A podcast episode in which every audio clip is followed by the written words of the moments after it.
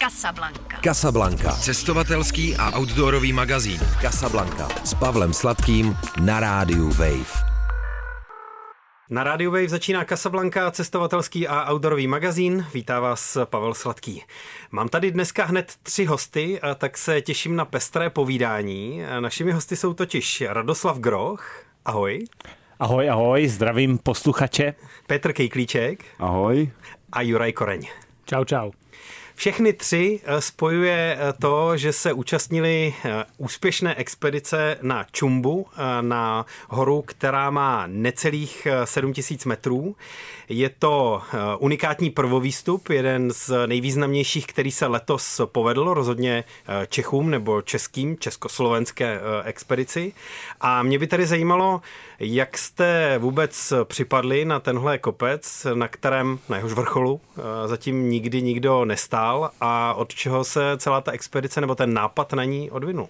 Takový prvotní impuls pro to, aby jsme odcestovali do Nepálu, tak ten určitě vzešel z kamarádů, který bohužel tady s náma ve studiu nejsou a je to Zděnda Háček a Jarda Mánský, který při svém prvovýstupu na nedaleký Kančun Šár eh, pro nás našli tuhle tu horu a, a eh, vlastně oslovili pak uh, Juru Kořeně jako elitního slovenského alpinistu, Peťu Kejklíčka, který pak následně uh, se smluvil se mnou a takhle jsme nějak doputovali do toho Nepálu v, v tomhle kompletním složení, takže určitě tihleti krkonoští horolezci pro nás to čumbu objevili. Ta expedice celá má takový krkonožský základ, nebo základní barta je krkonožská, je to tak? No, určitě. Eh, I když teda já jsem jakoby původem tak nějak jako od Kolína, kořeny mám v Rokitnici nad Izerou, což patří do Krkonoš.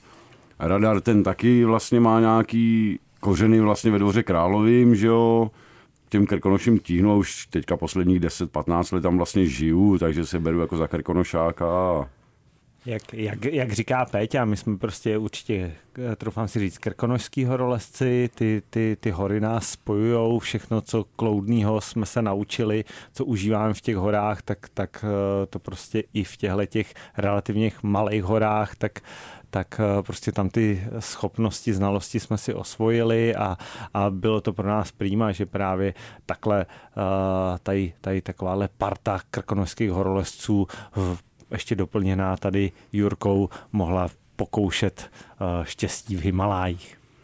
A ty zkušenosti jste sbírali samozřejmě i mimo Krkonoše, posluchači Casablanky. Minimálně jméno Radara Radka Groha eh, znají z expedic s Márou Holečkem, eh, o kterých jsme tady už právě s Márou mluvili, tak to je taky nějaká důležitá zkušenost, nebo ne? Ne, tak samozřejmě pro nikoho uh, z nás to nebyla uh, premiéra v Himalájích. Uh, já už jsem tam vlastně v, v loňském roce se nám podařil tady do určité míry dramatický provýstup na nedalekou nepálskou Barunce. Eh, Péťa měl velké zkušenosti z Manáslu, taky že jo, eh, fenomenální eh, himalajskou osmitisícovkou a Jura vlastně lítal nad, nad celým Himalájem na paraglidu, takže my jsme určitě nebyli žádný himalajští novicové, ale těžko se dalo před, předjímat, co nás tam čeká. Jak Čumbo vypadá? Jaká hora to je a kde je? A tak popište nám ji trochu. Čumbu je určitě uh, krásný, sošný vrchol, který tak prostě dominuje uh, tam, tam tomu údolí, uh, vlastně abych to posluchačům nějak přiblížil, tak opravdu se jedná o centrální Himalaj. Tam vlastně, když jsme dostoupili vrcholu Čumbu, tak vrchol Everestu, Nupce, Lhoce, eventuálně Pomory, Pomory nám byl doslova jsme měli jako na dlani, po levé ruce jsme měli uh, osmitisícový vrchol Čo Oju, jo, takže, takže vlastně tohle je ta centrální část. Uh, my, my, když jsme uh, putovali vstříc základním táboru po Čumbu, tak jsme taky možná i pro, na, pro posluchače, který znají Nepal, z té, co se týče té trekové stránky, tak vlastně Gokio to, byl, to byla taková naše výspa civilizace poslední, kterou jsme opouštěli před tím naším putováním do základního tábora a to je místo, kterým vlastně procházejí ty hlavní, hlavní trekové trasy v Nepálu, takže, takže prostě tohleto srdce Himaláje, když to takhle trošku zjednoduším. Vzhledem k tomu, že šlo o nezlezenou eh, horu, tak eh, někde jsem zaznamenal i zmínku o tom, že ta přístupová cesta byla komplikovaná tím, že vlastně nebyla úplně známá a ne úplně všichni šerpové se hlásili k tomu, že by s vámi chtěli jít? No tak prístupová cesta do základného tábora eh, bola v podstate komplikovaná práve preto, že mm, viedla cez ľadovec, ktorý bol veľmi rozbitý, roztrhaný, bol tam strašne veľa skál a najväčší problém, s ktorým sme strávili dva dní, bolo vlastne nájsť cestu, ako sa na ten ľadovec dostať, pretože už cezeň sa ide pomerne jednoducho, ale po jeho krajoch sú zosypávajúce sa svahy, po ktorých musí človek, alebo teda šerpa s pomerne ťažkým nákladom zísť a opäť na druhej strane zas ním vyliesť a bez lana to jednak nešlo a druhak e, rozpadáva sa to naozaj, naozaj každú chvíľu a neviete, kedy máte čakať nejakú tú skalku na hlavu, v prípade aj veľký šuter. Těšili jste se? Nebo jak vypadala cesta pod tu horu? E, byla to spíš nervozita, vypjatá očekávání, nebo jste, z toho, jste do toho šli jako s otevřeným hledím, že co bude, to bude a každopádně e, to bude dobrá akce, nebo jak to vypadalo? No, v každém případě to bylo trošku na pankáče, že jo, protože samozřejmě tady, jak zmínil Jura, tak to bylo o tom vlastně, že dva dny jsme hledali něco, kudy má vůbec na ten ledovec, tam jsme udělali nějaký fixy, že jo, protože s náma byli dva šerpíci. A jak vůbec se dostat na ten ledovec. Takže tím to začalo, pak samozřejmě v tom ledovci, když člověk sleze dolů, nevidí, nevidí prostě, bylo to obrovitánský prostě suťoviště, obrovitánský kameny, kdy člověk na něco šlápnul a sesypalo se s ním prostě řeknu, Tatra prostě kamenů všeho možného.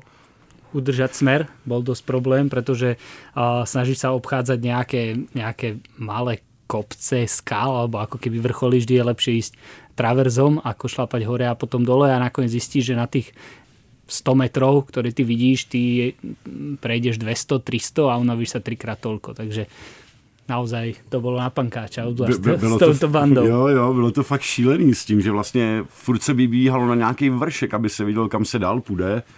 A ono to není velká vzdálenost, ale tím, jak se vlastně bloudí že jo, v tom suťovisku a nevidí člověk za hranu, takže prostě furt když někam vybíhá nahoru, dolů. A bylo to vlastně, když řeknu, fakt pro mě strašně náročný, protože nechci to jako úplně nějak jako říct Jura, že už by byl špatný, ale byl špatný. Yes. Tam už byl, tam už na něm bylo vidět, že prostě na něj něco leze a chřipka to nebyla. No. Juraj, proč? Nebo o co šlo teda? Uh, takže uh, mňa pravdepodobne v Katmandu uhryzol akýsi komár a moskyt a dostal som veľmi neobvyklú horúčku dengue, ktorá sa v Nepále podľa toho, čo sa mi podarilo zistiť od lekárov, nevyskytuje bežne, ale vplyvom globálneho oteplovania sa to tam dostalo posledný rok alebo dva. No a je to niekedy hemoratická horúčka, čo znamená, sú tam, je tam možnosť aj vnútorného krvácania a vtedy je dosť vysoká mortalita. No ale to, čo, o čo išlo v mojom prípade, bolo to, že som bol úplne hotový, ale hovorím si, celé leto som sa flákal, tuto hoši liezli po horách, ja som len intenzívne priberal, takže to je len preto, že nevládzem. No ale postupne to bolo, akože zažil som už všeličo, liezol som severnú stenu Egeru solo a nemôžem porovnať nič uh, s tým, čo som zažil tam.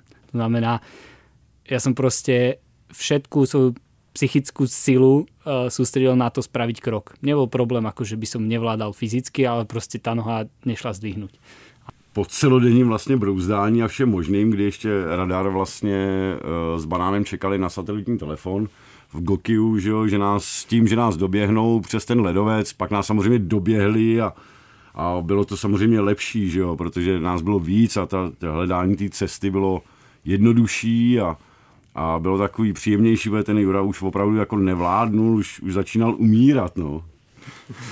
Tak keď som, uh, dostal som od radara úlohu uh, v Basecampe postaviť heliport, tak uh, bol som v Basecampe prvý a tých 20 kamienkov veľkých asi ako pesť som riešil hodinu a nakoniec ma to tak zmorilo, že som rovno vedľa si rozbalil spacák a zaspal. Nebol som schopný prejsť tých 100 alebo 150 metrov k, k stanom tak eh, pochopitelně ta logistika eh, vůbec jenom dostoupit toho základního tábora byla náročná. Vycházelo to z předpokladu, eh, že vlastně i, i pro tu agenturu, kdy nám pomáhal Honza Trávníček nějak jako zprostředkovat ten transfer do toho základního tábora, tak stejně jako pro nás byl panenský ten výstup, tak pro ně byl panenské to putování toho základního tábora, takže ti naši uh, údolní nosiči, který jsme měli pouze dva kusy, tak nebyli na to optimálně připravený. Ta nesli víc než 40 kg, pak prostě jsme jim, jsme si tu veškerou zátěž museli, museli rozdělit, tady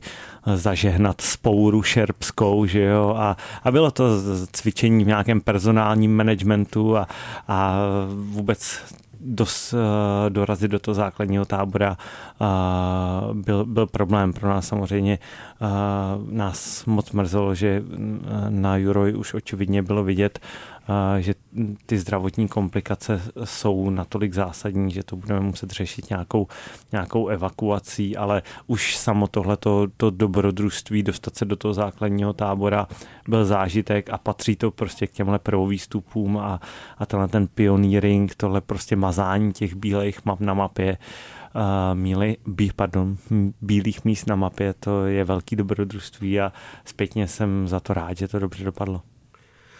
Posloucháte Kasablanku, cestovatelský a outdoorový magazín Radia Wave. Radoslav Groch, Petr Kejklíček a Juraj Koreň jsou naši dnešní hosti, protože se s nimi bavíme o prvovýstupu na Himalajskou horu Čumbu.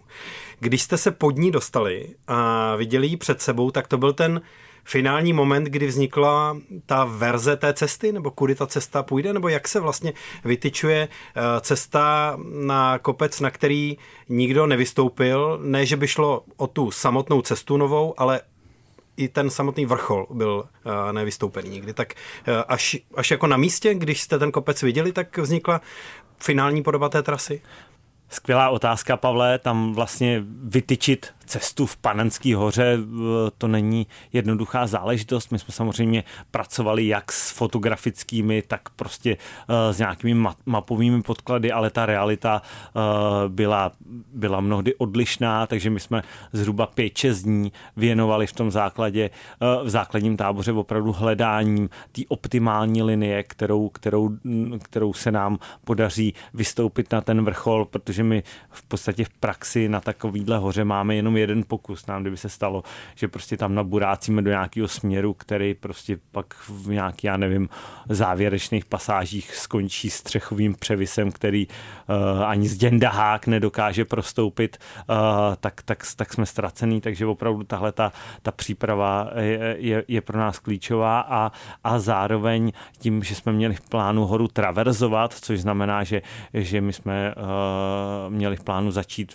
v našem základním táboře, ale skončit eh, v eh, dalším údolím, tak pro nás bylo i důležité vůbec identifikovat tu, tu cestu, kterou z té hory dokážeme slíst, takže tohle zase pro nás, pro nás byla výzva, s kterou jsme se tam nějak tak museli, museli uh, potýkat s Péťou vlastně jsme, jsme si opravdu našlápli až k patě té stěny, uh, prošli jsme celý ten ledovec, hledali jsme ten, ten vlastní start, aby prostě nedošlo k nějakým, k nějakým niancím, eh, že, že, že třeba člověk na to kouká, nějak si to zjednodušuje, ale eh, pak třeba speciálně jako na Barunce, kdy nám s Márou trvalo eh, celý dva dny, než vůbec jsme se dostali k patě stěny, tolik času my jsme neměli, takže jsme využili prostě tenhle ten prostor v tom základním táboře, aby jsme si perfektně tu naši závodní trasu připravili a, a pak vlastně jsme i, i podle toho fungovali počas toho výstupu.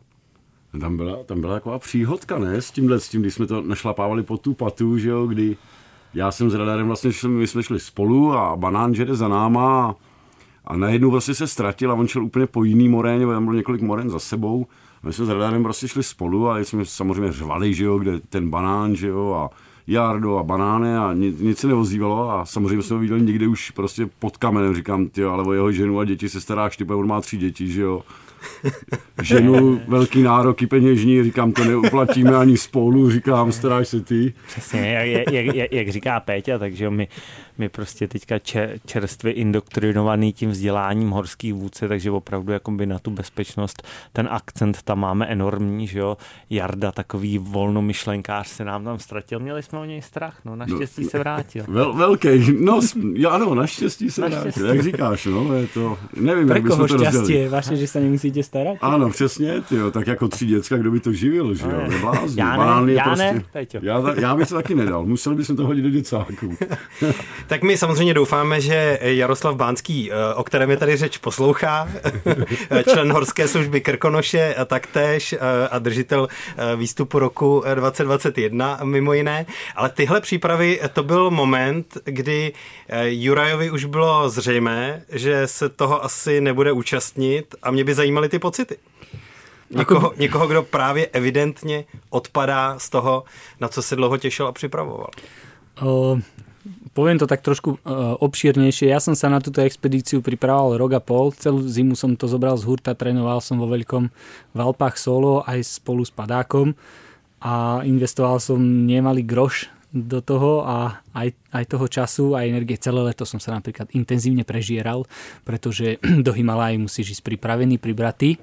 Uh, a akože bola to veľká skúška psychiky e, ustať to, že, že ísť dole, lebo e, keď som došiel do základného tábora, tak chlapi samozrejme na mne videli, že som úplne nemastný, neslaný. Nevidel som, mal som také akési psychedelické farby po, po krajoch e, videnia a v, v ľavom oku, presne tam, kde som sa pozeral, bol obrovský fľak, ktorý vlastne absolútne znemožňoval e, to priestorové videnie, čiže keď, ma, keď som išiel k vrtulníku, tak ma jeden držal sprava, druhý zľava, lebo ja som nebol schopný po tých skalách ani kráčať. A dve noci som ani nespal, skoro nič som nejedol, drvila ma zimnica. A tie pocity, ja som v tomto, tomto čase, keď už chlapi obzerali stenu, ležal v nemocnici a mám z toho len veľkú čiernotu. Mm, len som ležal, bolo mi zlé, nič som nevidel, vysoké horúčky, takže paráda. A bylo ti to, bylo ti teda tak zle, že ti to bylo jedno, že se toho už neúčastníš, anebo přesto tam ta lítost byla? Uh, bola tam tá ľutosť, ale asi tretiu alebo štvrtú noc v nemocnici som si prial, že by som už aj zomrieť chcel, lebo ma to naozaj nebaví. Ako som úplne nepoužiteľný. V podstate nič aj na záchod, proste ísť, to bol výkon dňa, tie 4 metre, takže uh, neprajem to nikomu určite sa dajte zaočkovať, aj keď dodnes neviem, či na to vlastne vakcína je alebo Já se obávám, že na horečku dengue není. Hmm. Tak. Když jsem uh, ležel v nemocnici s malárií a vedle kolega měl horečku dengue, tak jsme si o tom obsáhle povídali a myslím, že není. Ani na jednu z těch nemocí zatím pořád žádné očkování. Bohužel. Super, tak som na jednu variantu zo štyroch imunný. Takže keď tam pôjdeme znova, na čo sa neviem teda dočkať, tak dúfam, že ma uštipne komár, který má tu, kterou už zvládám. A plán byl, že eh, po výstupu um, skutečně dojde na paraglidový sled zpátky dolů nebo někam jinam? Uh, áno, veľmi som o tom sníval. Uh, ja už mám rozbehnutý taký projekt, že vyliesť Panenskú horu na každom kontinente a zletieť dolu. Podarilo sa mi vyliesť s Myšom Sabovčíkom a v Antarktíde takúto horu a jednu v Grónsku ako geografickej Severnej Amerike a takisto zletieť dolu. No a toto mala byť tretia v poradí. To, čo sa mi na tom páčilo, tak e, chalani, celá expedícia bola veľmi naklonená tejto variante, teda, že sa zbavia toho Slováka hore na vrchole a nebude ich otravovať blbými kecami, ktorým nerozumejú celú cestu dole. A aj hora, ktorú si vybral Zdenek Hák, bola naozaj e, pre tento typ zostupu ako stvorená, totiž eh, bola v závetri viacerých eh, vyšších vrcholov, ktoré vlastne rozbíjali ten pomerne silný výškový vietor, ktorý je v Himalájach dobre známy, niečo ako Jetstream a takisto jej vrchol toho čumbu bol pomerne plochý, čo umožňovalo veľmi efektívny let. Takže v tých svojich horúčkach v nemocnici v Nepále som tak trochu o tom blúznil, či som tam, či nie som tam a veľmi ma to štvalo, že takúto jedinečnú šancu s dobrou partiou, s ktorou je kopec randy, uh, mi zobral jeden nešťastný kus hmyzu.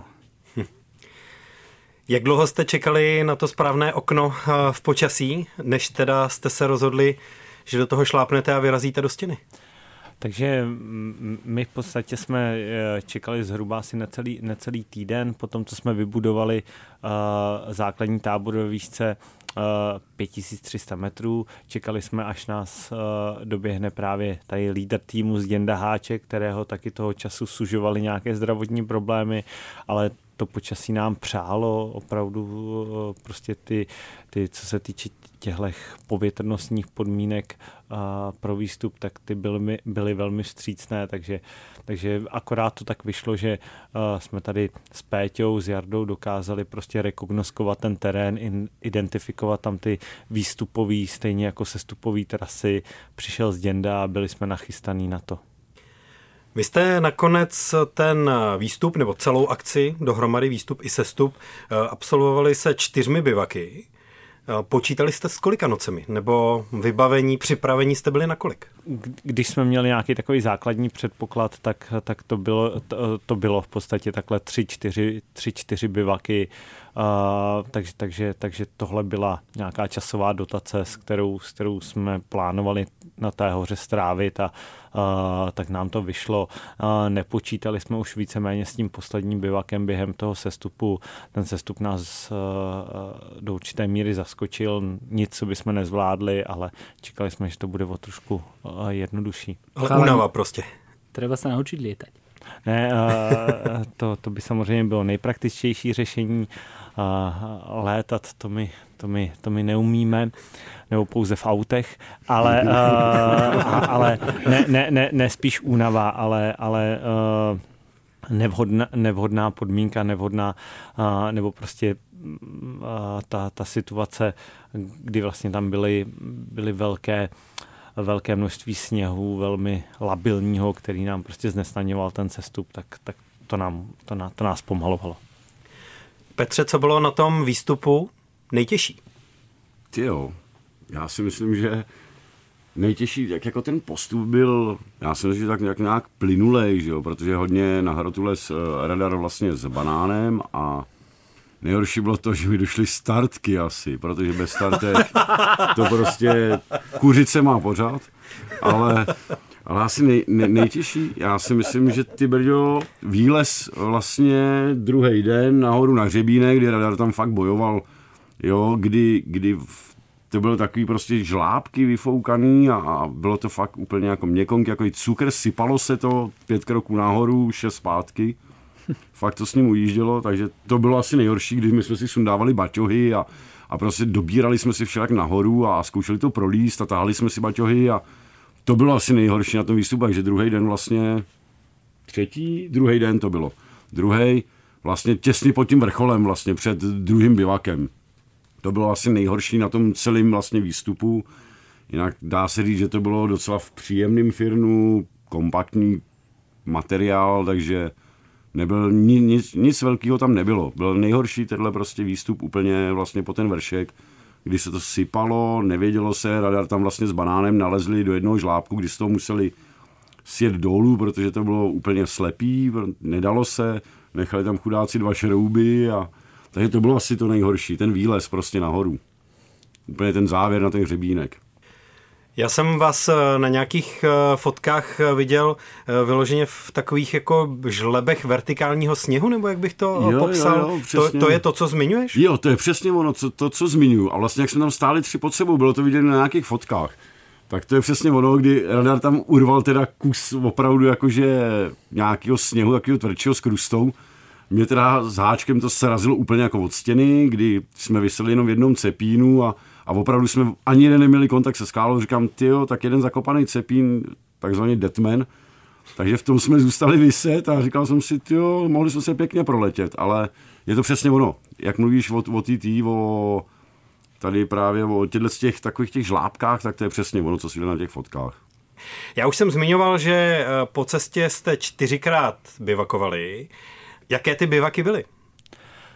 Ty bivaky byly velmi vstřícné, tam, tam opravdu jsme to dokázali nastavit tak, že ten, ten prv, uh, my jsme vlastně spali v ABCčku u paty stěny, tam jsme měli uh, takový hezký, hezký campsite uh, bezprostředně vedle takového skalního bloku. Pak vlastně první vejškový tábor jsme krásně dislokovali do do takové otevřené tlavy, tlamy trhliny, což byla velmi strmá stěna, ale, ale tím vlastně, že to tam ten ledovec puknul, takže my jsme měli takový sedmi horky tam, to jsme si užili. A pak uh, vlastně uh, poslední vrchol post, pardon, poslední tábor jsme měli bezprostředně zhruba asi necelých 100 výškových metrů pod vrcholem zase na, na, na krásném místě, takže, uh, takže ty, ty naše tábory ty byly, ty byly dovolenkové. A sedmi horky před tisíci lety, jako museli jsme toho moc a moc vykopat. Jako dvě hodiny kopání, a aby to bylo tak, jak říká radar, ale Jo, a, ale, ale, ale měli jsme, mohli jsme tam bezpečně a, a bez nějakých komplikacích prostě sedět, stát, nemuseli jsme vyset, takže to v kontextu takovéhle stěny je určitě jakoby krásné místo. A teploty byly třeba jaké?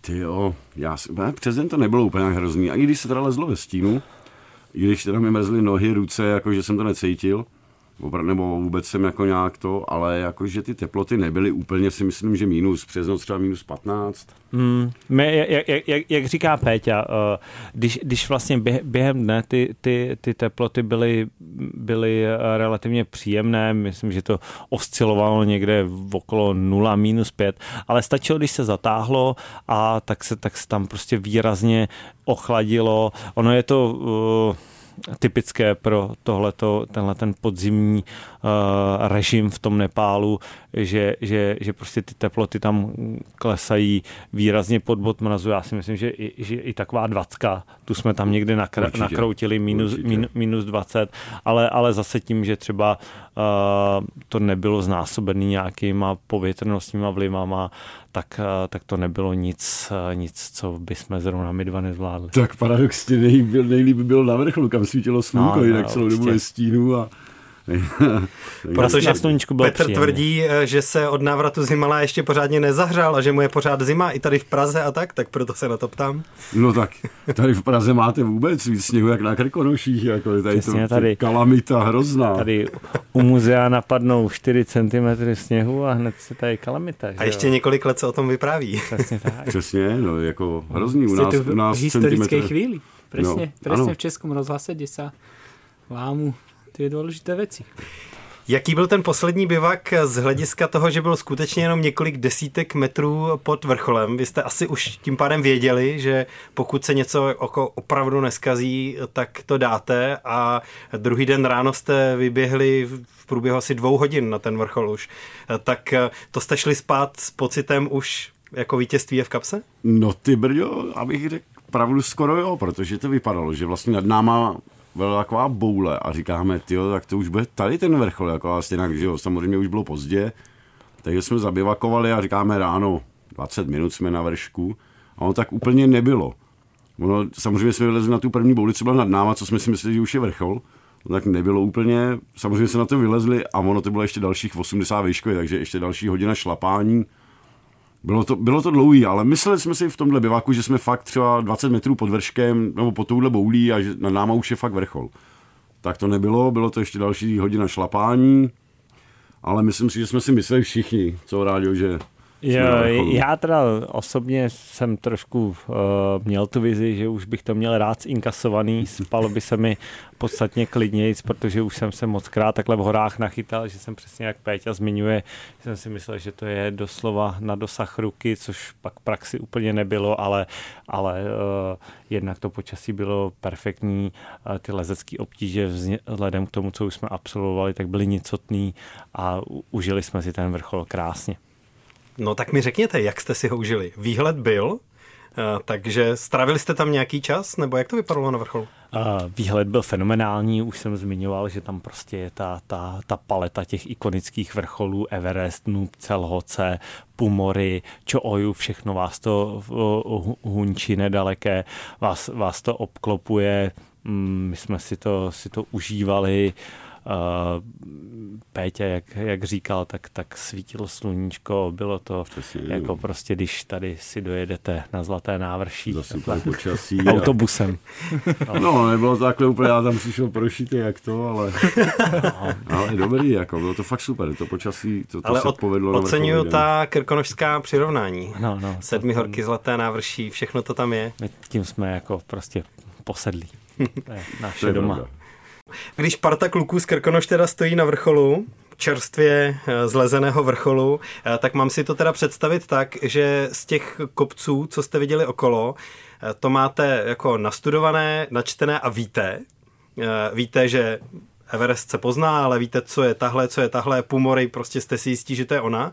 A nebo ještě potom po návratu domů to eh, kontrolujete podle fotek, co to bylo, co jste viděli, jak to, vypadá? To už spíš si myslím, že před tím výstupem, že jo, člověk vlastně, že jo, kouká o, po, po, o těch okolních horách, že jo, a taky je to dobrý pro orientaci vědět, že jo, kde jaký kopec, kde jaký vrchol, která stěna, kam to směřuje. Takže už i před tím výstupem, že jo, člověk kouká na ty vrcholy a, a když je tam, tak taky kouká do map, že jo, který máme stažený prostě, že jo, offline a takže koukáme po těch vrcholách, vr- vrcholech, protože nás to zajímá samozřejmě, že jo, tam by se dalo vylíst a pak, když tam člověk sedí pod tím, hele, tahle stěna vypadá dobře, tahle stěna vypadá dobře, takže člověk zjišťuje už tak podle map a říkám, Je- no, prostě Přesně, na to. no. přesně jak, jak, jak, říká Péťa, uh, ta znalost toho prostředí je, je důležitá pro nás, jednak pro tu vlastní orientaci, ale jednak za, uh, vzhledem k tomu, že nám to poskytuje uh, naprosto nedocenitelné, nedocenitelné know-how v tom, že my jsme se rádi do těch Himalají znova vraceli a zase prostě asi budeme cílit na vrcholy buď nezlezené, nebo prostě na nějaké, nějaké nezlezené stěny a, a tohle jsou úhly pohledu, který prostě my nikdy na Google Earth nenakoukáme, jo? stejně jako uh, s Děnda s Jardou pro nás našli čumbu, tak já eh,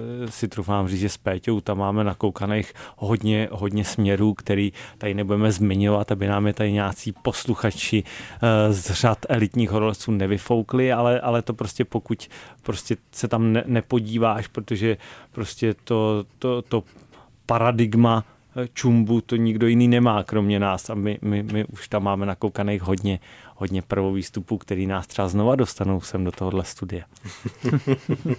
Myslel s tím, aby nám to nikdo nevlez z JZD rozkvět, jo, nebo kdo to bude poslouchat z tohle rádio. No, no, hele, buď opatrnej, Péťo. Přijede, príde tam autobusom. Přesně. A i s vodičům tam vyleze. Když jste stáli na tom vrcholu, eh, tak už jste věděli, že tu vylezenou cestu chcete pojmenovat The Last Flight of the Falcon?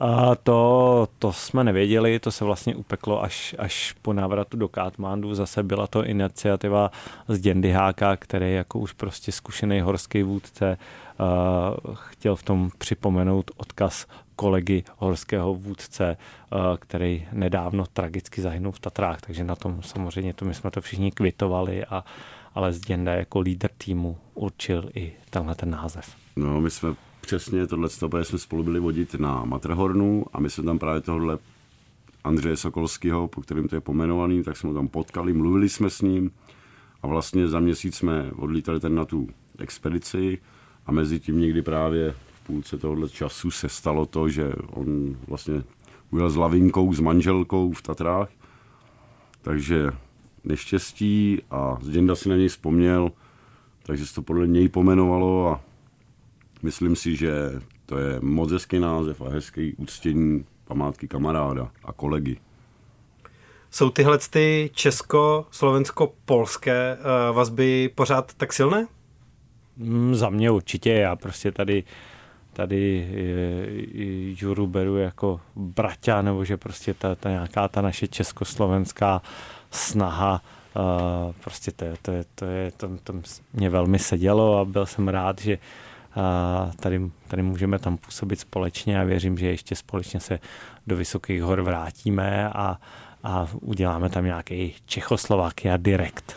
A tak určitě, tak já jezdím vodit na Slovensko a jsou takový dodrbaní a, a jsou takový trochu poloblázni a blázni na svobodě, ale Ty chodíš ku nám vodit a já chodím ku vám čo? Uh, za hezkýma ženskýma, ale říkám, že Slováci jsou fakt jako, že někteří jsou samozřejmě jak v Čechách nebo jakýkoliv národ, ale to Slovensko je super, prostě jsou tam milí lidi, bereme je úplně rovnoceně, jako každý. Peťo, skoro som ti uveril. Diskrétně, diskrétně. Diskrétně. tohle, že- Ale čo sa týka mňa, tak túto expedíciu, aj keď som s dlhým nosom odišiel porazený, som si naozaj užil a tá dynamika, ktorá medzi našimi bratskými národmi vládne, je niečo úžasné a veľmi sa teším, že s týmito beťármi, bratiami vyrazíme znovu, pretože určite to bude zase sranda a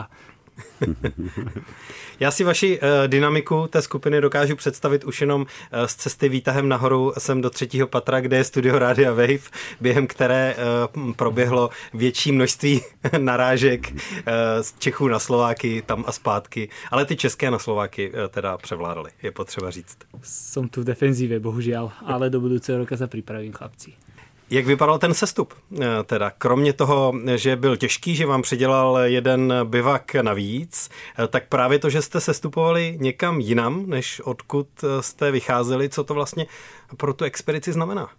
Tak samozřejmě šli jsme do neznáma, i přesto, že jsme měli jakoby to nějak nastudované, tak, tak prostě museli jsme v průběhu toho sestupu improvizovaný, im, improvizovat. Původní náš plán bylo sestoupit po, po hřebení výrazně níž, než co byla tedy realita.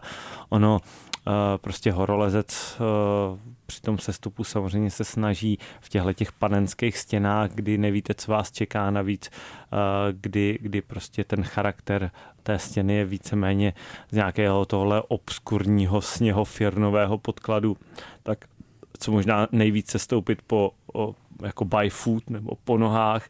My jsme pak prostě už nedokázali se tím hřebenem prokousat dál, tak přišla chvíle, kdy jsme teda museli sestoupit eh, respektive jako slaňovat, takže nás čekalo zhruba asi asi eh, 10-15 eh, délek slanění. Naštěstí jsme po každé dokázali v té stěně vyhrabat eh, nějaké ty takzvané ty ablakovy hodiny, to znamená, že jsme, že jsme se tam dokázali dostat na, na vrstvu sněho ledu, která byla dostatečně nosná, že jsme v ní mohli vybudovat nějaké to jištící stanoviště a zase se spustit dál, ale, ale vždycky je to velký risk, může se stát, že po, po absolvování, nevím, dám příklad pěti sl- délek se dostanete do místa, kde už to dál nejde a buď teda to musíte nějak riskantně slézat, nebo si to znova vyšlápnout nahoru a, a zkusit to někde jinde.